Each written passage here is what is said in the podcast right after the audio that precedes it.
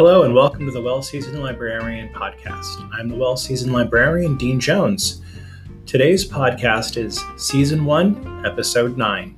We're talking with Heather Arndt Anderson. Heather is a Portland, Oregon based food writer, culinary historian, and botanist, as well as a regular panelist on the podcast The Four Top. She is the author of Breakfast to History and also Portland, a food biography, as well as numerous other books as well. I enjoyed this conversation very much, and I hope you will too. And onward to the conversation. All right. Welcome to the Well Seasoned Librarian. Today, in conversation with Heather Arndt Anderson and I, we're discussing her numerous books on food and her food writing. Hello, Heather. How's it going? It's going pretty hot here in Portland today. It's uh, we're in the end of the heat dome, or as, as I've been calling it, the hunkering heat dome 2021. The hunkering, yeah, we're having record breaking uh, heat wave right now that will mercifully end this evening when we get some um, inland breeze from the, the coast finally. Thank God. I have a lot of friends that live up there, and they're all been talking about how horrible it's been. Yeah, most of us don't have air conditioning because you know a lot of people will just wait out the you know couple days of, of the year that it gets over 100 but when it's sustained for a few days and it's you know people just aren't prepared it's too hot does it affect gardening at all because i know that in my garden i've had some scorched peppers and stuff like that does that affect yeah. your garden um, yeah so i've been doing a really long like two hour um, deep soaks in the morning. Um, my front garden, though, yeah, I'm already seeing a lot of heat stress. Um, all my containers are pretty heat stressed. Um, I did also already see um, some of my tomatoes showing blossom end rot from just getting so hot, the fluctuating temperatures and the, the uneven watering. So yeah, I expect some casualties. Um, I'm hoping that things can bounce back because I do have pretty strong plants and I keep them pretty watered. So fingers crossed. Well, um, I've loved your books. Um, I've read basically, I think everything I can on you that you have out currently, and I really love your writing. Um, I wanted to ask you about your writing style because I like to read a lot of different things, and one thing I really enjoy is when a writer can deal with a topic that might be dry to some people and add some character and some charm to it. Uh, one author I like to read is uh, Mary Roach. She writes a lot about different topics, but she adds a lot of humor and kind of she has her own voice. And you have a definite narrative voice. I've noticed that's very strong. Like I think that like it your books would be perfect in many ways for somebody to read as an audiobook because they have a really nice flow and they have a good kind of personality to them, which not everybody has. I've read many books that are, are on various topics, even food, for instance, where it's if somebody had to read it, it'd be difficult. Like you, you'd need to be like a really good thespian to add, but your books aren't like that. So, like your book on berries, for instance, um, a global history um, on berries, but berries a global history. Sorry, and your book, Chili is a Global History, um, they have a combination of information, science, and then there's some mythology and stuff in there and like cultural history. Was that an intention? Was that like just the way you like to write, or did you think like this is how I'm going to do it when you wrote them? Well, I think that it's important when we are discussing single topics, and um, in this case, it's a part of a series, the Edible series by Reaktion Books, and so each book is only one ingredient or one topic. Um, I think that when you're dealing with a single subject, it's important to provide some cultural context. Otherwise, it's just a botany book. And actually, when I pitched the Chilies book, they said that they would have um, accepted it either for the edible series or for their botany series, just because my background being in botany m- meant that I could approach the topic from different angles. And so part of it is that, yeah, I, I was I wanted to flex a little bit that, you know, I have some knowledge in life sciences, but I think that when you're dealing with a subject uh, such as chilies or berries, in um, both in cases, they, um, it's hard to really um, it's hard to define what these foods can mean to people around the world when we're talking like a global history without bringing in the culture of that is behind the, the diet and the food itself um, and i think that food is the most interesting way to study culture you know for me it's i much prefer studying culture through its food than through its wars or you know yeah, its tragedy. yeah. Um, i totally agree but then yeah i mean as far as like my writing style goes i uh, began writing as a blogger and it was mostly just you know me kind of goofing around about what i'd been cooking or eating and um, using a conversational style was just what came naturally to me and made it easier to get my thoughts down on paper without being paralyzed by the fear that i wasn't a good writer or whatever. It's like i i enjoy talking about these things and so i can just type the words instead of saying them out loud. And hopefully um, it makes my voice clear. And that's one of the things that i have heard about my writing is that i have a clear voice. And i think it's just because it sounds like somebody talking. It's basically what it is somebody talking. Yeah i know that not all writers can pull it off well and you do. You pull it off very well and uh, it's very engaging and nice. I read a book on uh, cannibalism and biology in the animal kingdom last year and that's not something that normally lend itself to humor but the I, the author tried to put some humor in and it kind of it we're like dude no. Tough crowd. Yeah. Everyone's a critic dean. Yeah. Um, yeah not everyone can stick the the humor. And actually you know in um, when i was reading a, a review of my book, Portland, a Food Biography, the review that appeared in Oregon Historical Quarterly, um, which had been written by an academic. He, you know, he did kind of criti- critique some of my jokes. So I know that I didn't land them all either, but you know, I want, and these are, you know, can be very dry topics. I want them to be entertaining to read, and I want the the information to be engaging because this is stuff that I'm super interested in. And if I can't convey my enthusiasm about the, the subject, then I have no business writing about it. I like that. Your book on breakfast was a wonderful surprise. And not only that it was it informative and it talked about breakfast, but I found in many parts of it, the historical parts were very interesting to me that I had not seen in a lot of other books. I mean, oftentimes it's just a regurgitation of information, but you added a really interesting social kind of context to it. And so I wanted to ask you about your research for the book and what did you learn? What was surprising to you when you did the research for the book? Well, I was relieved to learn that so much information is really available um, on Google Books because so many libraries around the world have digitized their collections and uh, particularly older materials that I normally would have had to make an interlibrary loan to get access to, and it would have been really time consuming and required a lot of heavy lifting. Um, so having access to so much information on the internet has been such a boon. And at the time I wrote that book, my son was just two years old, and so he I was working during his nap times. Um, that was when I wrote that book, and so having the luxury of being able to stay home to do so much of my research was um, it really made the project doable. I wouldn't have been able to complete the book at that time um, if it hadn't been for that easy access to information. And then being part of such a good library system here in Portland, the Multnomah County library system is outstanding. So I've got free access to JSTOR for research without having to have an academic account. Um, I have access to all of the newspaper archives for the state of Oregon and then of course you know globally you can get access to things like um, menus from the new york public library. They have hundreds if not thousands digitized.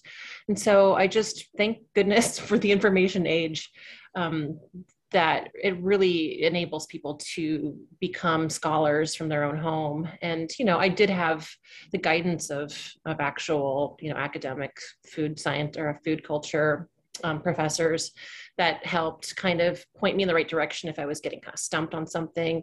But I think that approaching the topic as a bit of an outsider to food culture, um, scholarly topics, um, hopefully helped make the books more accessible to readers. Um, they were supposed to be written for a general audience, anyways. So even though they're being used as texts um, for college courses, I wanted anybody to be able to just like pick up the book and learn something and maybe, you know, be entertained along the way.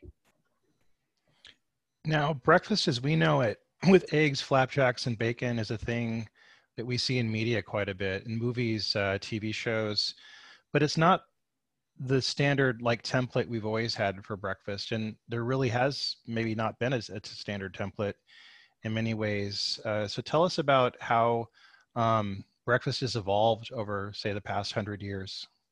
Oh, well, over the past hundred years, I would say that the biggest changes um, have been not to what it is that we eat, but um, the format. So, you know, the advent of breakfast cereal, of course, is like probably the biggest game changer. Oh, yeah. um, things that, you know, foods that are sort of more ready made or further along in the process of, um, of being, you know, processed. So, um, yeah. Oh, and I'm taking breakfast through the fast food lens. That's a big change. Um, and diners, 24 hour diners. Yeah. So over the last hundred years, all of the foods that we eat are mostly the same. In fact, you know, diners still serve the same stuff that would have been seen on the breakfast buffet tables of wealthy Victorians. But what average working class Americans have access to is, you know, still very close to what people ate 100 years ago. But yeah, like boxed cereals, foods that children can prepare for themselves. Um, those are the biggest um, like new developments over the past 100 years. Um, I think that having more access to global breakfast foods has been a change too. And, you know, I think of Mexican and um, Central American food as being American food too.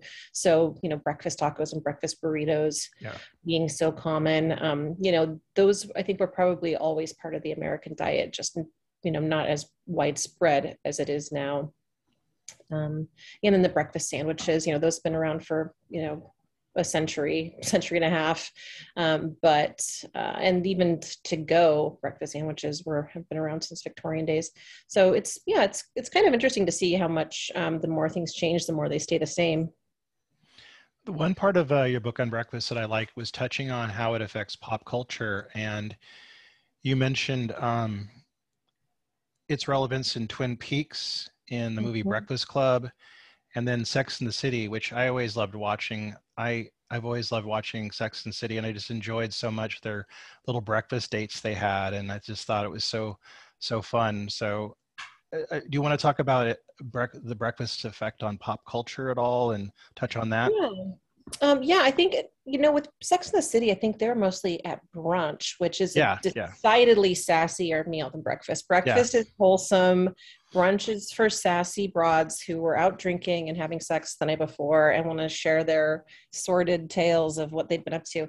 Um, so I think that you know the breakfast table has been used really effectively I mean, I wouldn't even say it's been effective. I'd say it's a trope. It is a trope to convey, you know, a sense of family and normalcy. And um, one of my favorite uses of breakfast in, um, in pop culture and media in general has been in um, the series Breaking Bad as a way to kind of show viewers that no matter how far off the deep end Walter White is getting with his like drug manufactory, he still, you know, made breakfast for his family and that like kind of showed that he still had a moral compass. And um, the foods that, you know, and it's the same like pancakes, bacon, and eggs. That's like the foods that dads always can cook when it's dad's turn to cook. Yeah. And it's, so it's really used in a way to just kind of like wallpaper a scene with wholesome family values and um, and also to give men a chance to be in the kitchen without jeopardizing their masculinity which is the other thing that i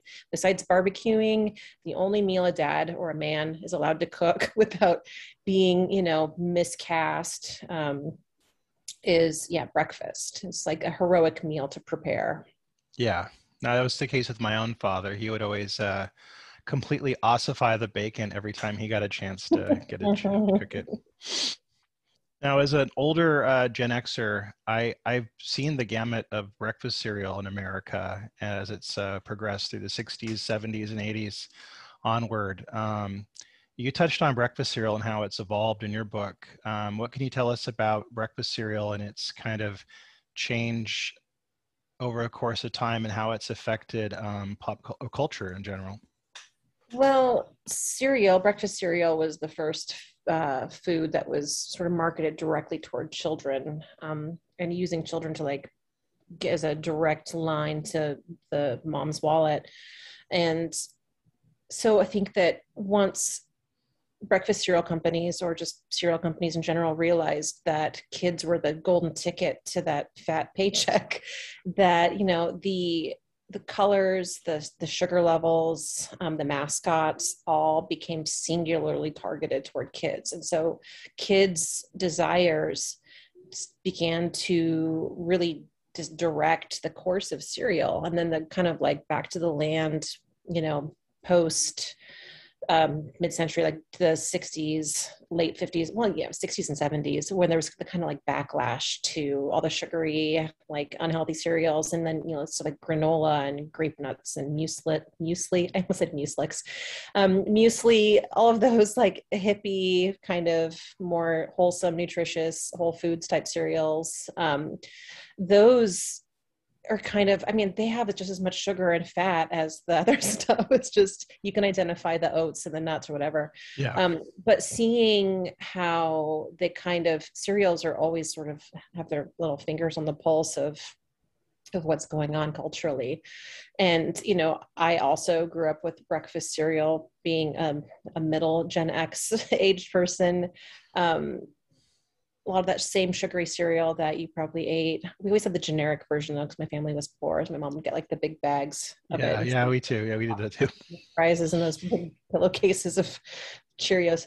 Um, and I think that what's happening now with so much more attention on food um, sensitivities or you know ingredients and allergies, um, gluten and um, peanuts, you know, those food allergies are much more either widespread or just being more self-diagnosed. I think that we're seeing this kind of funny um, crossroads of like the hippie cereals of the 60s and 70s and the kids cereals that you know the nostalgia is another super strong driver of marketing so that you get this marriage of like quote unquote healthy cereal or like cereals being made by more um, like wellness based food companies but still have the sugary mascot edge that kids want. And so when i think of stuff like barbara's puffins which are you know pretty you know hippie mom generic, you know, that's like the, basic cereal that every hippie mom gets her kid.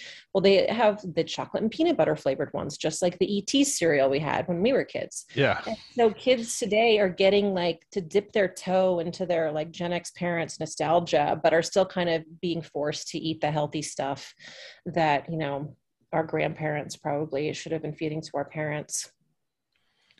I um, have seen recent articles online um, by people uh, pining for the days of the cereal prize. And mm-hmm. one thing they mentioned was, and I had forgotten about this, was the records that were on the inside of the box that you cut out. Yeah, they were playable. Yeah, yeah. and you just like peel them off. Um, yeah, I've seen the ones that you peel off, and then yeah, the ones that you literally cut out. Yeah. The, yeah, I think there was one. Um, the Jackson Five had a little yes. record.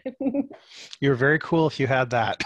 oh yeah, definitely with your little Fisher Price record player that was like a little tiny suitcase. Yeah, that was. Oh yeah. That was. That was um, the real stuff. What is your favorite breakfast? What do you like to make? I um people when people ask me this question, it usually depends on the day, but I think I still prefer like soup, like a nice spicy noodle soup. I usually don't eat first thing in the morning. I've never really been a breakfast eating person. I like to be up for a few hours and let my stomach warm up on its own with coffee. It used to be back in the you know old days. I would just have a few cigarettes and a cup of coffee to get me through the morning. And I don't smoke anymore, of course, since I'm a Either. parent. I'm a responsible mother. Um, but I, yeah, I still just drink coffee for breakfast, and then I have my first actual meal of the day, usually like 10:30 or 11 after I've had some exercise. But yeah, I, I usually go for like a bowl of bean stew or spicy noodle soup or something like that, like a good kimchi stew. I just really like a big bowl of something warm and spicy.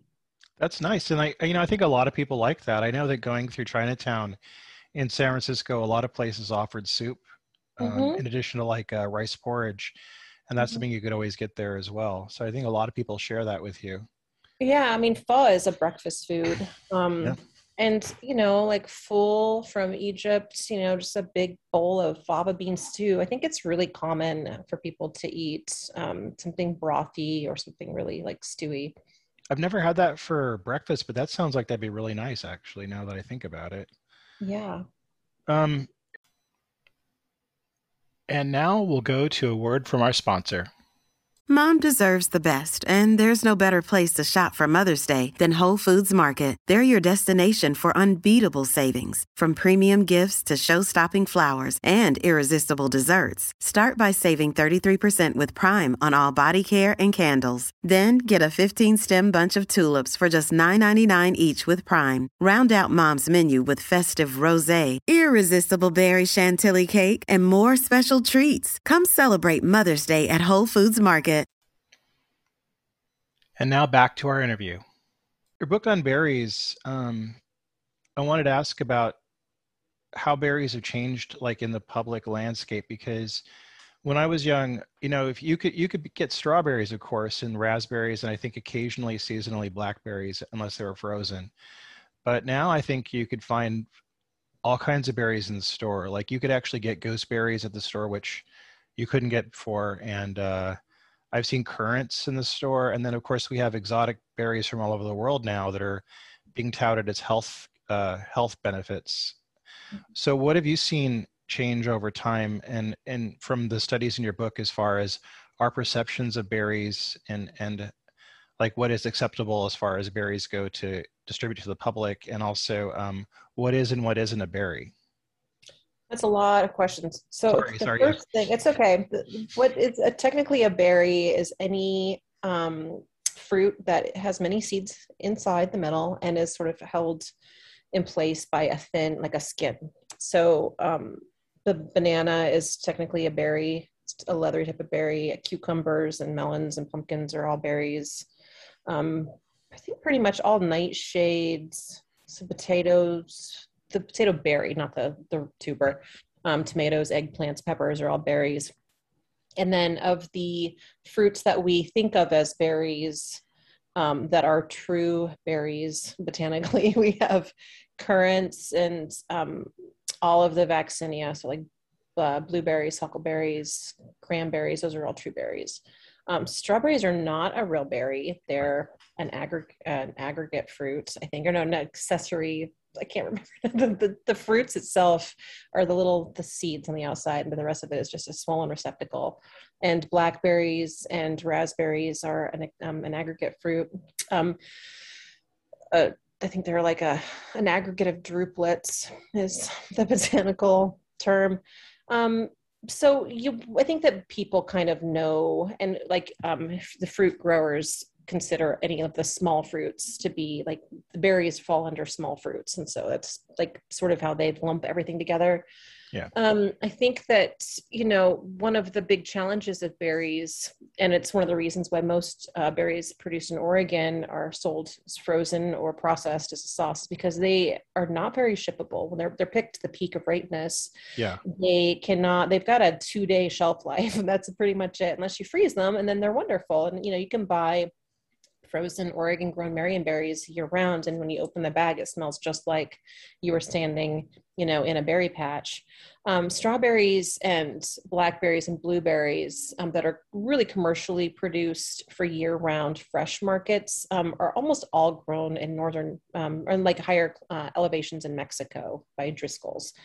Um, and Driscoll's has done a lot of work um, on strawberry breeding as well, but theirs are mostly for shippability. Whereas in Oregon, I know Oregon State University's Extension Service is really more focused on um, just the flavor because they know like it's gonna, it's not gonna be a fresh market product. And so um, the berry trials that I've been to as a I do professional taste testing as a fun like side gig um, for Oregon State University's uh, Food Innovation Center. And yeah, one of the taste tests I did was strawberries, and they all they want to know is like, what do you think about the color, the fragrance, the you know the sweetness and the acidity. They're not asking you questions about how like long you think it was going to last. Um, so yeah, I think that the types of berries that we have available now has definitely increased with the knowledge or like the increasing research that shows that uh, berries are high in antioxidants and that those phytochemicals can be important um, cancer fighting agents. And so like the whole nutraceuticals thing um, where food is being more prescriptive for health benefits and less just about your diet you know that new research that's been emerging is driving the market for you know in the wellness community especially um, for people to want different kinds of berries and you know ber- berries that we didn't always have access to like goji berries you, you know used to only right. be able to buy them dry at asian grocery stores because they're you know important part of traditional chinese medicine and used in hot pots and stuff, but not a snacky thing. Um, and acai berries too, you know, those were not really available until like maybe the last 10 years or so. And it's all just because of new evidence shows that it's really good for you. And so that um, really drives the availability, the production. Yeah, I've seen like a, a, ever since they talked about the antioxidant benefits, I've seen you know there's blueberries and everything now and like mm-hmm. all kinds of berries i could find like i don't think i ever saw my in my entire life a mulberry in the store and then i suddenly saw them dried you could buy them by the bag they're like 20 bucks and it's like yeah um, mulberries are really good. I yeah. love them. I mean, um, sea buckthorn is another one that's um, oh, really big in Germany. Yeah, they're um, they're kind of yellow gold. They're used in juice, but yeah, in Germany, is they're really huge. It's like a health craze thing. Um, but yeah, mulberries. Most of the time, I if I get them in preserves um, from Russian grocery stores. Um, I think they're produced in Armenia. But yeah, it's just such delicious preserve. It's almost like um, like a sweeter and less crunchy fig almost. It's like the most yeah. delicious. I love it. I um now I, I lived in the Northwest up in Washington and we used to go berry picking a lot. Mm-hmm. Now in Oregon, I know you guys have a lot of access to a lot of berries. Do you go berry picking up there in Oregon? Well, I have friends who go to U-Pick farms all the time. I grow blackberries. When we first moved to this house, the garden space was mostly just kind of rangy rose bushes that were really thorny and the the flowers were not very scented. So it was like the worst of both worlds for a rose bush. So I ripped them all out and I put in thornless blackberries. So I grow, I have like six different plants of um, the Chester variety um, thornless blackberries. And they produce fruits that are, you know, like two inches across. I mean, they're like wow, that's big. Big blackberries. And then I grow thornless loganberries as well. Um, mm. So yeah, I tried. I was growing strawberries for a while, but you have to replant them every other year, and yeah. and squirrels really steal a lot of them. So um, I just kind of gave up on those. I do enough blackberries to put up about uh, two cases of jam. So yeah, I, I can do you know like 24 pints of jam, and then just freeze the rest for snacking on or baking with. Do you have any uh, huckleberries in your area? Yeah, I don't have them in my yard because again, um, the vaccinia prefer cooler temperatures, and my vegetable yeah. beds are um, on the south side of the house. It's really hot over there. Um, but yeah, from Portland, Oregon, if you drive for like 45 minutes up to Mount Hood, you know you're in peak um, huckleberry picking patches, and those were the patches that were used historically by you know columbia river native people for tens of thousands of years. And um, they would have these wonderful summer trips uh, to escape the heat just go up to the mountains. The women would just go up there and pack all the huckleberries um, into baskets and bring them down to make into big cakes for storage um, like f- dried fruit leather cakes not, not the kind with flour um, so yeah we have huckleberries here we grow really good blueberries, um, all of the vaccinia like our acidic soils. Our soils are volcanic, and so um, it really drives what kind of plants can grow well here. I um, got to pick huckleberries in California. Weirdly, they don't have them here in the Bay Area, but if you go down below the Bay Area, below Santa Cruz, there's an area that's small that has them. And I remember we labored for hours picking them one at a time. Mm-hmm. And we got this like small container, which I, I ended up making jam with them with peaches to kind of bulk it out. Mm-hmm. And uh, a friend of mine, I was telling her, her about it, and she just laughed and laughed. She goes, you you boob, you have to put a, a sheet on the ground and shake it.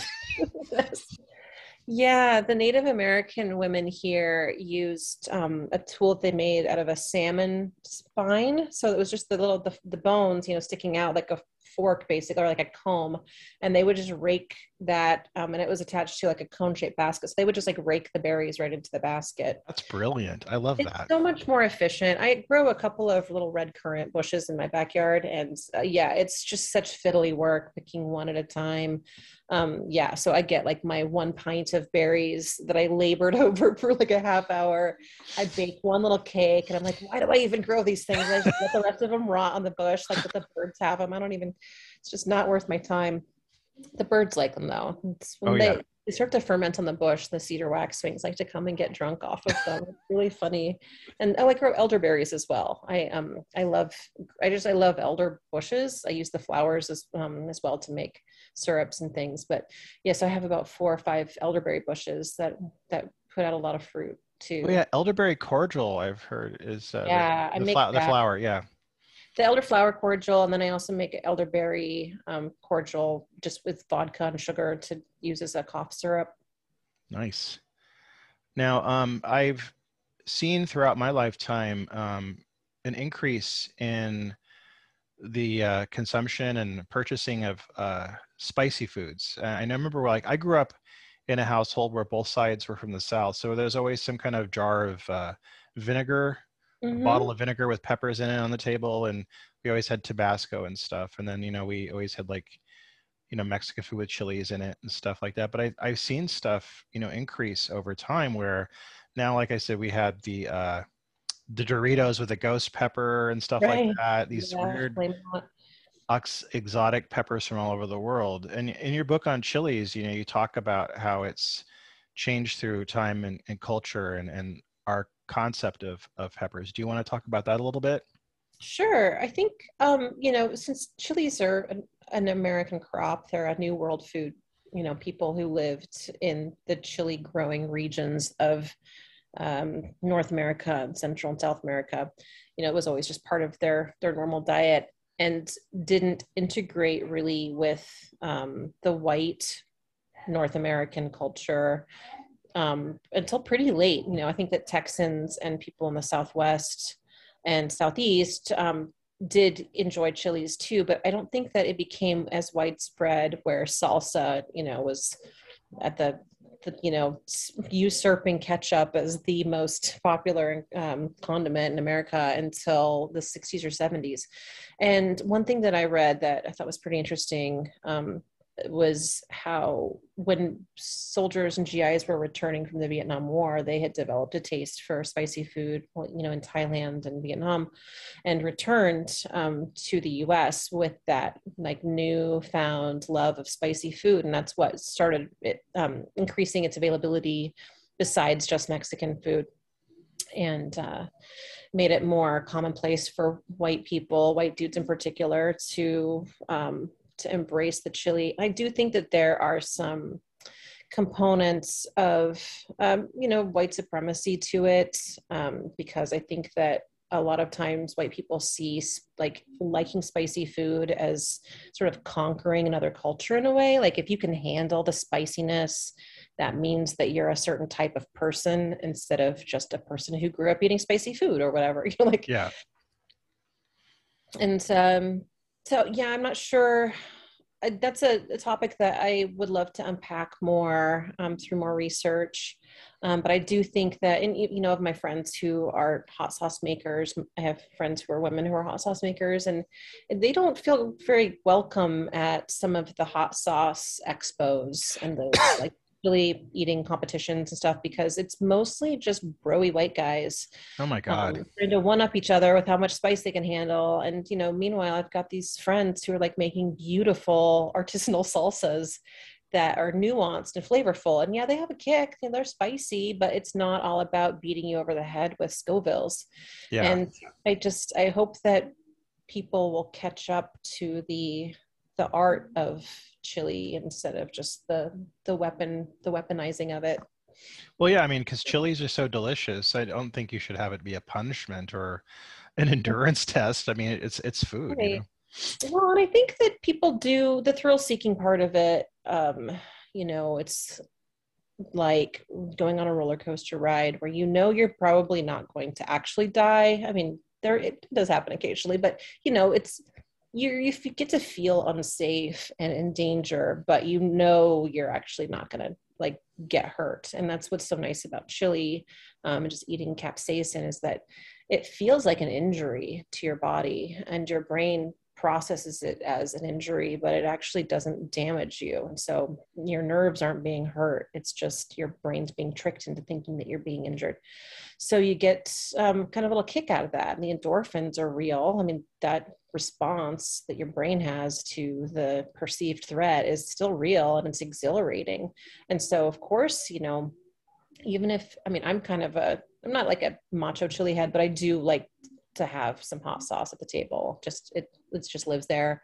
And I always sauce my plate separately. My kids catch he he likes some spicy food. He's learning to like spicy food, but he doesn't like it as spicy as I do. So um, yeah, I think that it's just like anything else. I mean, like super duper hoppy beer. I think people start getting in this competitive mindset of like how much you can handle, how strong you can make something before people tap out. And um, I don't know what what there is to that mentality, but I don't I don't can't remember the hottest thing I've ever ate, but I've never totally. I mean, I I, I don't want to uh, like punish myself with something so hot that I can't stand it. But I remember I was in England and I was going to a Chinese takeaway and I got a. Uh, it was like a squid with like a black bean sauce and peppers, and it was so hot that I think it killed the cold that I had at the time. yeah, no, serious. I always, whenever I feel the first tickle in the back of my throat, I always eat something super spicy with lots of garlic and ginger too, usually. Like, so I love just eating a big bowl of kimchi stew or some like noodle soup with a bunch of chili crisp, just like the oil slick of red chili oil floating on top. It's, it's effective. Oh, yeah.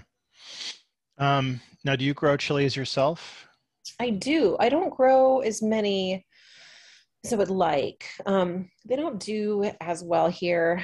I mean, I could probably just take better care of them. I don't know. I'm not an expert at growing chilies. I, am not that experienced, but I do grow a couple different Korean chilies. And this year I'm growing some purple heirloomy fancy ones.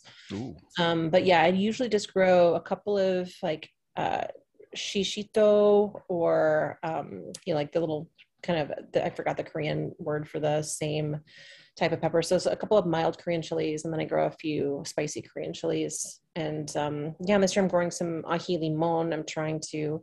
Last year I grew the the Sichuan Facing Heaven chilies. That you know, I just when you get a bag of dried chilies from the supermarket, or my friends were traveling um, to Chengdu and brought me back a bag of dried chilies.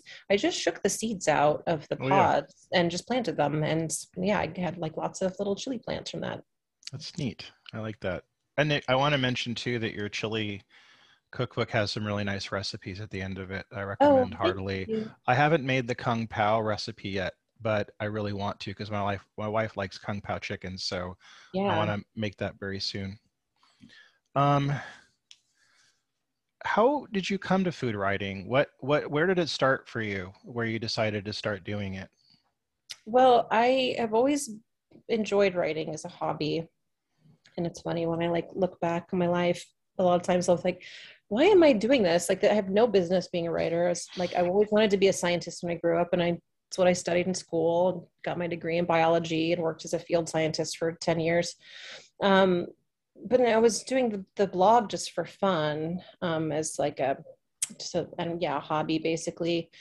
Um, but then after I had my son in 2009, I you know had pre I'd just been a field scientist and I couldn't take my baby with me to whatever you know the middle of nowhere small town hotel room where I'm working out of for that month or whatever that week. I was just doing so much field work and was gone for so long that I had to and I couldn't, I tried to redirect that part of my career into more project management and um, permitting and more office based stuff. But there just was so much resistance from my, my supervisors. You know, there was only two other moms in that whole office and they wanted to keep their jobs too. And so since I was, you know, my strengths were in the field. I was like, this my career's over then. This is not, you know, there are no moms who are field scientists. It doesn't unless your your partner is also a field scientist and you guys can just live on the road. Like it's not. So I took my love of writing and blogging I had actually gotten a an invitation from Ken Albala, who was my editor for Portland and the Breakfast Book. He was doing um, editing of Food Cultures of the World Encyclopedia, I think five volumes, and he asked if I would like to write the Pacific Northwest chapter. He was just uh, somebody who read my blog and liked it. And so, yeah, I wrote that encyclopedia chapter. And um, then, yeah, like a year, I turned in that assignment the day before I gave birth. So it was like my wow, just folding into like the seamless transition of power from one career to the next. Um, so yeah, then he announced on Facebook, I think a year or so later, that he was going to be editing a series um, called The Meals. And so I wrote a proposal and pitched to do breakfast uh, with a sample chapter and everything. And I was, yeah, I was awarded the contract, which was great. But it wasn't like I came up with this brilliant idea to write a breakfast book. It was just part of a series. I auditioned for the job and I got it. And that was that. Um, and then similar story with the Portland book. They wanted to do a big city food biography series, and I had to kind of fight to get Portland um, seen as an important enough food city to be included in the series. And I still don't know that it, it's it's been the, the lowest performing of my books. It's a very niche hmm. topic, um, but yeah. So it's funny because I often feel like, wow, I just kind of lucked into this new career. But you know, the first piece of food writing I ever did was when I was in fourth grade, and I wrote a poem about an orange. And the first time I ever, you know, was paid to write nonfiction was when I was in sixth grade, and I, you know, submitted an essay to Archie Comics on gerbils, and I got first place. So awesome. I've always kind of been doing this. I just, you know, didn't put two and two together until much later in life that well, I could actually be a writer full time, and and that's a real job that I can have. It's okay to be good at more than one thing, or to just take one completely out of left field thing and turn it into something else that's completely out of left field. So, like, yeah, from field biologist to culinary historian. I mean, weirder transitions have been made. I'm sure. I I'm surprised that you're you're saying that your Portland book didn't do better because I I read it and I thought it was excellent, and not only because I mean I don't know Portland very well, but now I feel like I do, because you know you talk a lot about the history and people that have you know the chefs that have made it you know from there and just there was a lot of good insider info. Now i'm somebody who i live in the bay area but i'm not from here and i like to read stuff about the bay area because it kind of makes me feel like i'm part plugged into it and part of it. So you say that it didn't like it didn't sell that many copies is what yeah. i mean. I mean it was it was well received and it's been pretty well reviewed. It's just that you know portland's not a huge place. I wouldn't say that you know everybody who bought it is from Portland or lives in Portland. But um, yeah, it's mostly been embraced by people who are interested in learning more about um, the first foods of the area, like people, the way people ate pre-European settlement because I did do a lot of research on um, the not just the work of ethnographers who were interested in what weapons and tools people were using, but the the early botanists of the area were really interested in what kind of plants women were using, and so like those types of things and like my background with natural history and um, that kind of research felt like a really like comfortable place for me to kind of spread out my roots a little bit as a writer. But um so yeah i mean it's i'm glad. And you know it's also sad to see just since that book was published how much has changed you know which restaurants have already closed down you know um yeah the last year's been awful the pandemic too i mean we had quite a few just closures that would just happen randomly a lot of development um, happening out here and a lot of speeding towards the future and not enough respect for the past your um, history portions of the book are really solid. Uh, has it made you want to write anything else on history or any kind of other? Do you have any, any other historical books coming out in the future? Because I, I think you do a really good job with it. You seem to have a real knack for it. I almost would be. I mean, if you told me you you have a a master's or a doctorate in history, I'd be very convinced because you write that well. Thank you. Um, I'm not presently working on any books. I do have um, a couple of ideas for things I would like to spend some some real time on, you know, rabbit holing on.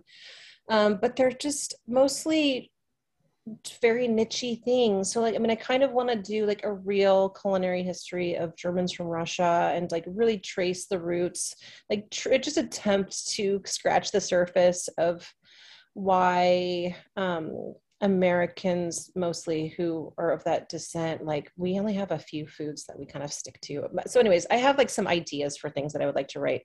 Um, I don't know if I ever want to do any cookbooks though, because they're grueling to produce and rarely make any money. Um, yeah. So we'll see. And I've been having so much fun with writing articles and doing magazine work because then I can just geek out on one thing for a thousand words and then move on to the next thing. And like my ADHD brain can really like hyper focus on one thing at a time and then, you know, flit on to the next thing. And it's really satisfying for me to like become a micro expert in a bunch of different things. So I want to ask you um, the last question that I like to ask people, and it's the fun question. Although I hope all the questions are fun. if you could create a dinner for up to 10 people living or dead, famous or not, who would you invite and what would you cook or order in? Oh my gosh, 10 people. That's a big ballpark. dinner party. Yeah, I mean, it could be less. Just I like okay. to kind of create a ballpark just so I'm not limiting it too much. Okay. Oh, it would have to be, um, I would love to eat with Anthony Bourdain. I never had oh a chance God, yeah. to have a meal with him or break bread with him. Um, MFK Fisher, of course. Oh. Grande Dame of food writing. Um, Lilian Tingle, who is another great um, woman of food writing, who I've mentioned and just fawn over in my Portland book. She was um, the woman who introduced the domestic science program to Portland Public Schools. She was the the Oregonians um, cooking columnist for many years and um, led the charge in developing hygiene protocols for American grocery stores by, um, you know, inspiring American housewives to like step up to the plate and take it into their own hands. So she's a personal hero of mine. Um, I also love Lucy Rose Mallory, who was the she was the daughter of Rufus Mallory, who founded, or sorry, uh, Rufus Mallory was her husband. Uh, Aaron Rose was her father, who established um, Roseburg, Oregon. But she was this, uh, I think she had a type of epilepsy that wasn't diagnosed back then. But she was like a psychic and a spiritualist and would have oh. seances in the um, the parlor of the hotel that her husband owned. He was a congressman too. So, um, and she was a vegetarian, lifelong vegetarian. She was one wow. of the, yeah, her mother was a Kellogg. So, oh, wow, okay. I would just love to like see what she's into. Um, probably like Protose nuggets and some other weird like vegetarian substitutes. Um, so that's five people. I would love to have Jimi Hendrix over. Um, I've always had a huge crush on him. Oh, let's see if I can think of any living people who might be listening, who might actually like take me up on this um, this dream meal. Um, who would I want to hang out? I can't think of any other. Oh, Fiona Apple. If you're out there, if you're listening, girl, holler at me. I will make you anything you want. Um, I would probably, except for, I'd have to make something separate for my vegetarian guests, but I would just cook them a whole pig. Um, no, that's not cool. I would make I would make a pot of um, humble bean stew and um, and biscuits or cornbread, and with nice. hot sauce, my nice like smoky beanie you know sauce and the, the beans just to because i think that um, a humble pot of bean stew is a real testament to a person's ability to cook. If you can make you know peasant food taste really good then you know you've got the chops. Um i agree. yeah. and i would probably make some like salads too and some kind of fruit galette for dessert or like a little pound cake with berry compote or something. That's lovely. You know, whenever I ask this, people this question, a lot of times people go right towards heavy stuff. Mm-hmm. I don't know if that makes for a good event or a good evening because then it's like everybody's kind of like stuffed. Nobody wants to talk. They just want to sleep. I think I, you know, as long as everyone leaves two hours after eating a big bowl of beans, then I think everyone will be fine. But yeah, no one wants to be. That's a good point. super gassy dinner party. we'll be passing around Beano for everybody. Please partake. Yeah that would be a very awkward situation. Yeah. Well, Heather, it's been wonderful talking to you. Thank you for um, being on the podcast. Thanks. Yeah, thanks for reaching out. It's really nice talking to you too, Dean.